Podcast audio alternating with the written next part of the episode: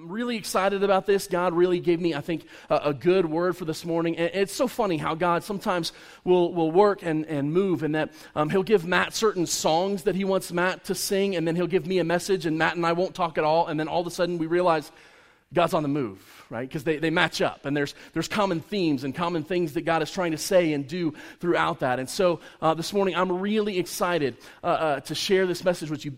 But but before I jump into it, Um, I have I have a confession that I need to make. Um, I've known most of you for, for many years.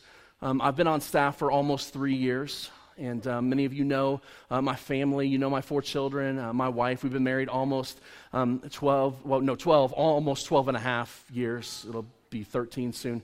Um, she's not here. It's okay. Um, so uh, don't tell her, okay? Um, so I didn't forget. I just had the math wrong. Um So, so, but anyway, most of you know me a little bit, but there's something that I've I've kept hidden from many of you for a long time, and, and today I, I think it's time that I come clean, and uh, I, I think you should know that I'm I'm what you might call a a Mac-aholic, and uh, some of you Windows fans are mourning for me. Um, some of you are Linux fans, and I don't understand you at all.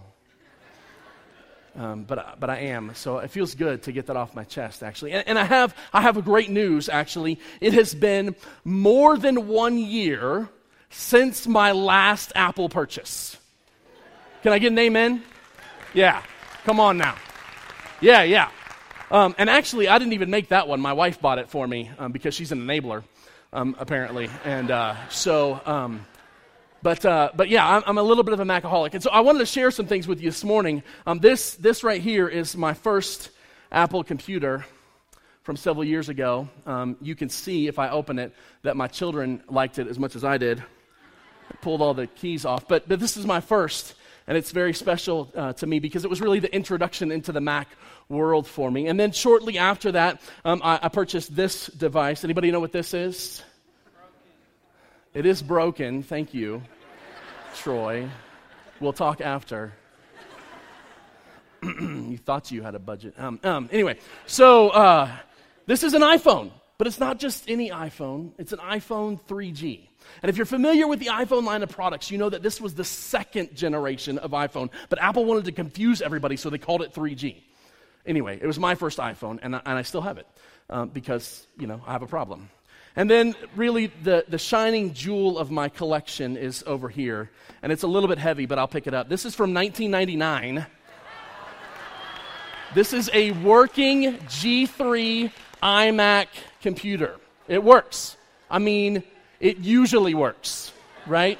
And it, it's pretty amazing, right? Because this is from ninety-nine, right? This is an old machine and uh, very heavy, right? Because we didn't have L C Ds yet. Uh, and so, but I have...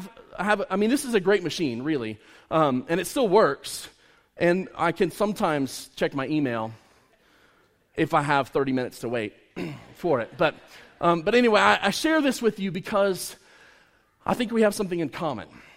Not that we're Apple fans. Let me see how much time I have on my Apple Watch.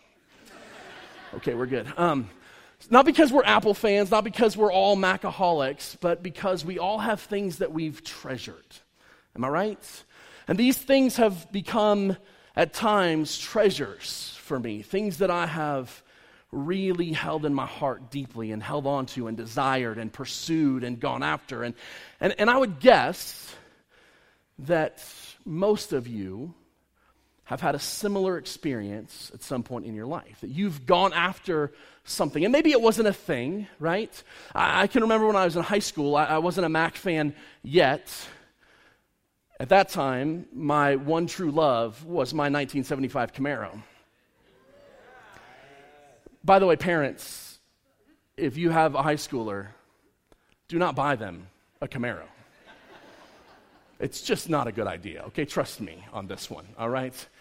But but but I've I've moved through my life, and I've had different things that I've treasured and held dear to me over my life. And I bet that you're the same way. I bet that at different times in your life, there are things that you've treasured. And maybe it was a thing. Maybe it was a thing that you wanted to purchase. Maybe it was a maybe it was a job that you really wanted to have. Maybe it was a position or a promotion or a salary range that you were just dying to go after. Or maybe Maybe it was a person that you pursued with a little bit of an unhealthy intensity. And um, and I've had that experience in my life as well. But she ended up saying yes, and we've been married twelve and a half years, so it's okay, right? But the truth is we've all pursued these things. We've all made these things treasures. And the problem with it is, is that we think that we can have treasures and not be consumed by them. We think that we can go after these things and not let them control us. But the truth is that eventually these treasures start to gain a hold of our lives, and they enslave us and they trap us. And so this morning I thought maybe what we should do is just take a look in God's Word and see if God has anything to say about treasure. And see if he maybe has some advice for us or some wisdom for us, something, an instruction for us on treasure. And so this morning, we're going to take a look at something that Jesus said in the book of Matthew, chapter six, starting in verse nineteen. But before we jump into the text, I've got to give you the context, right? I've got to tell you where this fits in with the rest of the book of Matthew, where this fits in with the whole story. Because if we were to just jump in and look at Matthew six nineteen by itself, we wouldn't necessarily understand everything that's happening here, right? It would be like by like taking your favorite story and jumping in halfway through, right? I mean, imagine your favorite movie. And what would happen if you started at the halfway mark? You'd be completely confused. You'd have no idea what was going on. Who's the good guy? Who's the bad guy? What's happening here? And so sometimes we treat Scripture like that. So let me just back up this morning and let us understand where we are. Matthew wrote this gospel. It's the story of Jesus' life, his death and resurrection. It's what happened to Jesus, who Jesus was. Now Matthew is a credible source for us because Matthew was one of the twelve apostles that followed Jesus around. Right? He was with Jesus. Jesus had called him away from being a tax collector to follow him. Matthew said yes to that and was with Jesus for his three-year ministry. So when Jesus gave the Sermon on the Mount, part of which we're going to read this morning, Matthew was there. Like he heard it word for word. And so Matthew's a great source for us to understand what's going on. And Matthew's intent in writing the Gospel of Matthew was that we would understand that Jesus was who he said he was. The foretold Messiah from the Old Testament, the one who would usher in the kingdom of God. So that's what Matthew is writing for. And he records this story where Jesus had gone up to the mountain. He'd left the crowds, the, all of the large crowds who were there to see the miracles, who he'd been healing people, and all these things, great things had been happening. And, and Jesus withdraws with the twelve and maybe a few other followers up onto the mountain, and he gives a sermon. He goes up on the mountain and preaches. And in the sermon, he begins to describe at the first part, the sermon is divided kind of into two parts. And the first part is really, what does it look like? What does it mean? What are the characteristics of a person who is following God, who is in the kingdom of God, who is pursuing the kingdom of God? And then he switches and gives more practical examples of, so here's the character early on. And then the second half of the Sermon on the Mount, Jesus begins to talk about, these are the things that people who are pursuing the kingdom. These are the things that are people who are following God. These are the things that they do. Here's the practical examples of that. And that's where we're jumping in. So, so I want you to understand what we're going to read today is Jesus' instructions to his followers on a practical matter of treasure. All right? That's where we are in the text. And here's what Jesus says, chapter uh, Matthew six nineteen. Here's what Jesus says, "Do not store up for yourselves treasures on earth where moths and vermin destroy and where thieves break in and steal. But store up for yourselves treasures in heaven where moths and vermin do not destroy and where thieves do not break in and steal." So the very first thing that Jesus says is, hey, if you want to be my follower, you should invest in, in treasures in heaven, not treasures on earth, right? That's the first instruction that he gives us. He just flat out says it. If you want to be my follower, pursue heavenly treasures, not earthly ones, right? Now, Jesus is God, right? And he has the authority, right, to direct us and, and give us instruction. And so Jesus could have just left it at that. Hey, do this, don't do that. Any parents in the room? You've had this conversation. Do this, don't do that. Why? Because I said so, right? I'm the parent, right? We've been having this conversation a lot in my house. I have a four-year-old. But here's what's tempting to do as a parent, right? Sometimes we like to treat our older children the same way we treat our younger children, right? And it becomes very um, habit-forming for me to say, Wesley, go do this thing because I'm asking you to do it. You're not going to understand why because you're four. Just do what I told you to do, right? But I can't say that to my ten-year-old, because my ten-year-old is smarter than me sometimes. I can admit that. And she will go, yes, Dad, but doing it this way means this, this, this, and this, and doing it this way means this, this, this, and this. And so here's here's the thing, and I'm not giving my per, I'm not giving anybody permission to talk back or to, to disobey or to not listen, right? We have that conversation too, right? Grace, if you disagree with me, do it first, and then we'll talk about it, right? So, but here's what happens, right? What I've found, what I've learned as a parent, because I have a ten-year-old who's almost eleven, is that my daughter needs to understand why. Not because she's rebellious, but because she's trying to make wise decisions. She's trying to make good choices. She wants to have a good character. And sh- if she doesn't understand why I'm asking her to do the things that I'm asking her to do, she will never grow into the adult that I want her to be. She'll never understand on her own why this is important. She'll never be able to take that from, I'm doing this because somebody told me to, to this is a really good reason to do this and I'm going to keep doing it, right? And so I give my daughter those instructions, that wisdom, that why, because I love her and I want her to be a great adult. And Jesus does the same thing for us here. He doesn't just say, do this because I told you to. He says, let me explain to you why. And the first thing he does is he, he appeals to our logic, right? To, to the mental side of things. And he says, look, it just makes sense. You could store up treasures here on earth, but here's what's going to happen. Moths are going to eat your clothes. Mice are going to eat your food. If you store it long enough, right? And it's going to break down, right? I have I have this beautiful, wonderful iPhone three G that doesn't work anymore. Not just because I dropped it, but because things wear out. Things on earth wear out. How many of you have clothes from twenty years ago that you can still wear that don't have holes in them, right? You're, I mean, my, my jeans that are twenty years old, when they Fits, um, I, I go out to do yard work in them, right? Because they're all holy and nasty, because things wear out on earth. And Jesus says, look, guys, things on earth are going to wear out, but things in heaven don't wear out. And even if they don't wear out immediately, somebody's going to come steal them from you. Things in heaven can't be stolen.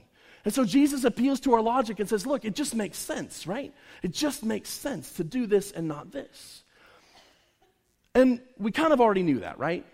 I mean, even before I had started talking, if I had gone through and polled you guys, and I said, hey, do things on earth wear out? You would have said yes. And if I had said, hey, do things in heaven wear out? You would have said no, right? We already know this, right? It's not new information for us. But Jesus reminds us the problem is that even though we know it, we don't always act on it, right?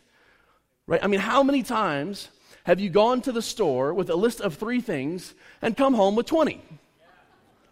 Every time, man. Like every time.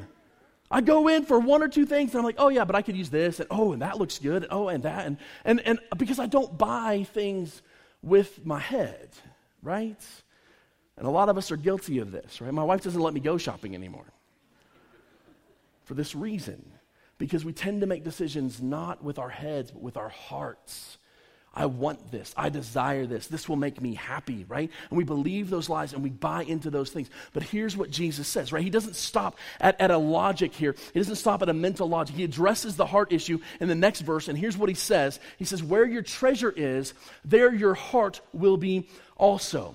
Now, it's really interesting to me that what he doesn't say is where your heart is, there your treasure will be, right? You, you get the difference, right?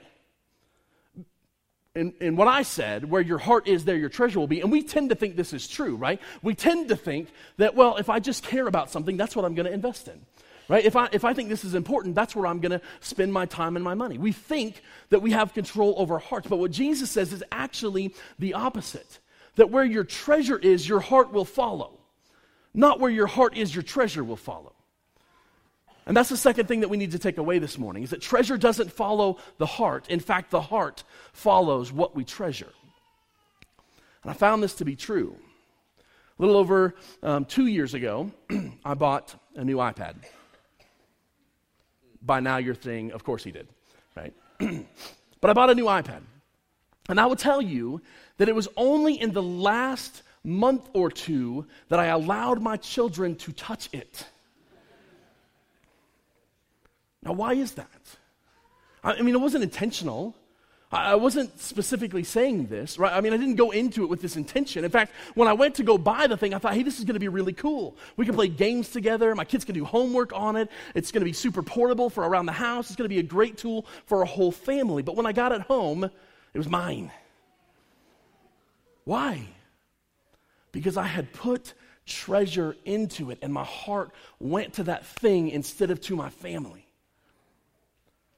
Our hearts follow our treasure. Our treasure does not follow our hearts. And this is incredibly important for us to understand, right? I, I mean, really, this is why, as a church, we do things like Operation Christmas Child, right? Because we want our hearts to be invested in the things that God has invested in. We want our hearts to go after the things that God says are important. And so we do the things that God says are important. We invest in those things. We put our treasure there, right? That's why we do Thanksgiving baskets. It's the same thing. We want to be invested in what God has invested in, so we put our treasure there. We put our time there. We put our money there. We put our investment there so that our hearts will follow. Our hearts follow our treasure, not the other way around. And you might think, you might be tempted to think, well, I can have multiple treasures. I, I mean, really, I can love more than one thing. I love more than one child. I mean, I have four of them, so that's a good thing, right? And, and I love more than one person, right? So, so I can I can split my treasure up. I can I can multitask, if you will, right? Moms are incredible at multitasking. Amen? My wife is amazing when it comes to this, right? Because she can be hearing. It's like she has this weird sixth sense, right? That she knows what all of our children are doing in the house and making dinner and doing the laundry at the same time. And I'm like, here's my iPad. Right? Completely focused on one thing at a time, right? But but here's what happens, right? Multitasking doesn't mean that you're actually invested in any of those things. You're just getting them done. You're not actually putting your heart there. You're not actually invested in that thing. You don't actually care about what's happening, right?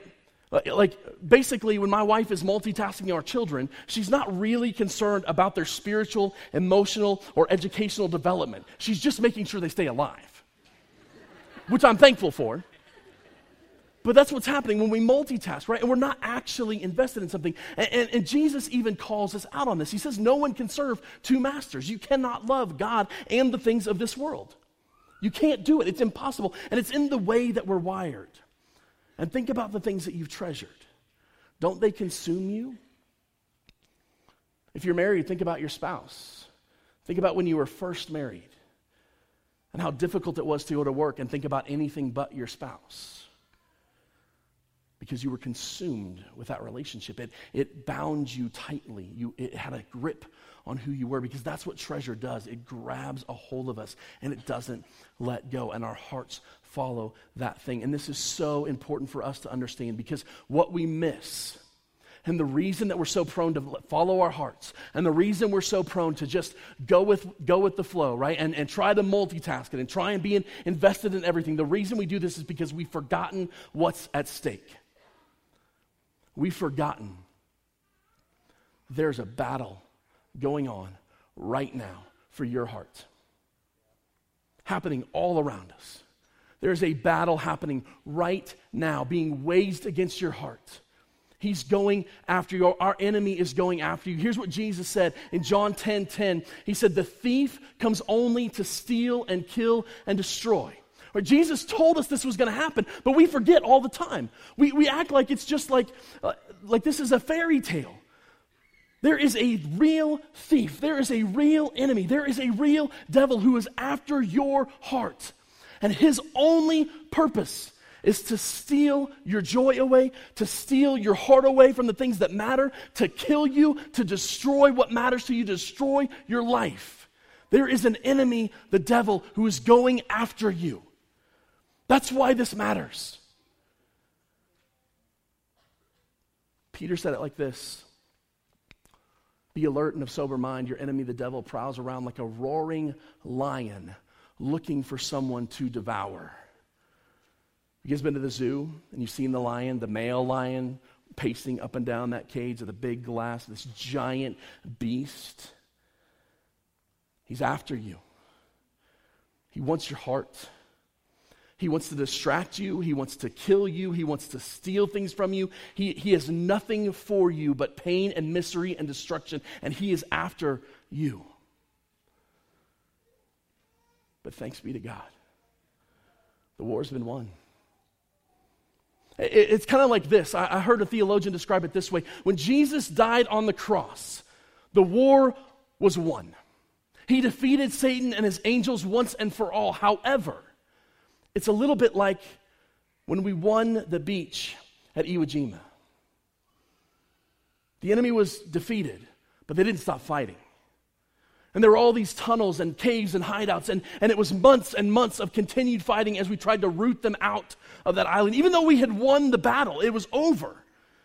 There was still an enemy, and soldiers still died fighting to claim the rest of the island, and it's like that. Jesus has won the war, yes, but the battle rages on, and you don't have a choice of whether or not you are in it. You are in a battle. The thief has come to steal and kill and destroy. But praise God. Praise God, the verse doesn't stop there. Here's the rest of it. This is Jesus talking.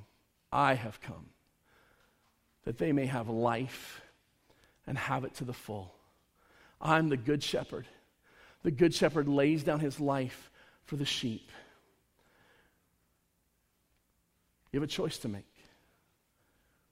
We have an enemy, the devil, who wants to enslave us, who wants to capture our minds, who wants to make us in bondage to the things of this world, things that don't last, things that will, that will eventually fade away. He wants us to be consumed with those things, right? But we have a good shepherd who says, I have come that they may have life. Life is waiting. Freedom is waiting. Jesus didn't die on the cross so that you could join a religion that would force you to do things. Jesus didn't die on the cross so you could join a religion that would force you to give your money to him. Jesus died on the cross to set you free. The reason we give tithes, the reason we give offerings, the reason we give our time, the reason we do these things is not because we have to, not because we're earning something. It's because we are so thankful to have been set free that we can't help giving everything back to Jesus. Because he's a good shepherd who laid down his life for the sheep. He died so that you could be set free, so that you could know the life that he meant for you to have, so that you could know God. And, and it's not just about going to heaven someday. It's not, we don't, we don't just say, yes, God, I believe that you died on the cross for my sins, so yay, when I die, I get to go to heaven. It's right now. The battle is now. You are set free now to live the life that God has for you.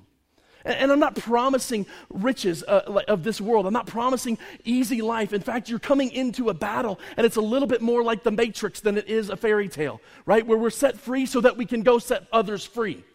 But we are in the midst of a battle, and God has set us free. And so here's what you have to decide this morning. And you don't actually have a choice.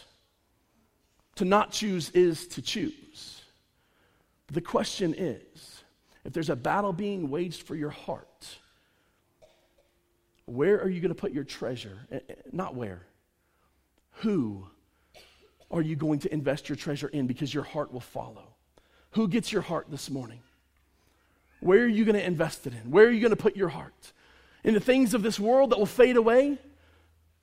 Or in the things of heaven, the kingdom, Jesus himself? Where are you going to put your treasure this morning? The thief comes to steal and kill and destroy. Jesus has come that you may have life and have it to the full. Who do you want to have your heart? God wants it. Doesn't matter how far you've gone. Doesn't matter what you've done. It doesn't matter who you've been in the past. None of that matters. It doesn't matter who you are today. It doesn't matter what you brought in here with you. Jesus wants to set you free. He loves you so much that he died in your place, not, not just to forgive your sins, but to set you free, so that you could know him, so that you could have the life that he's called you to. In, in Romans eight, or in Romans five eight, Jesus says, um, or Paul rather writes that, that while we were still sinners, while we were still waging against God, while we were still warring against him, while we were still his enemy, Christ died for you. Do you get it? This isn't a religion. There is a battle being waged for your heart, and the King of Kings has come down himself and paid the price to buy it. All you have to do is say, yes, God, here it is. And then what Jesus tells us to do is to continue investing our treasure into the things of God, into the kingdom of heaven, into the things that he's after, so that our hearts stay there and stay free.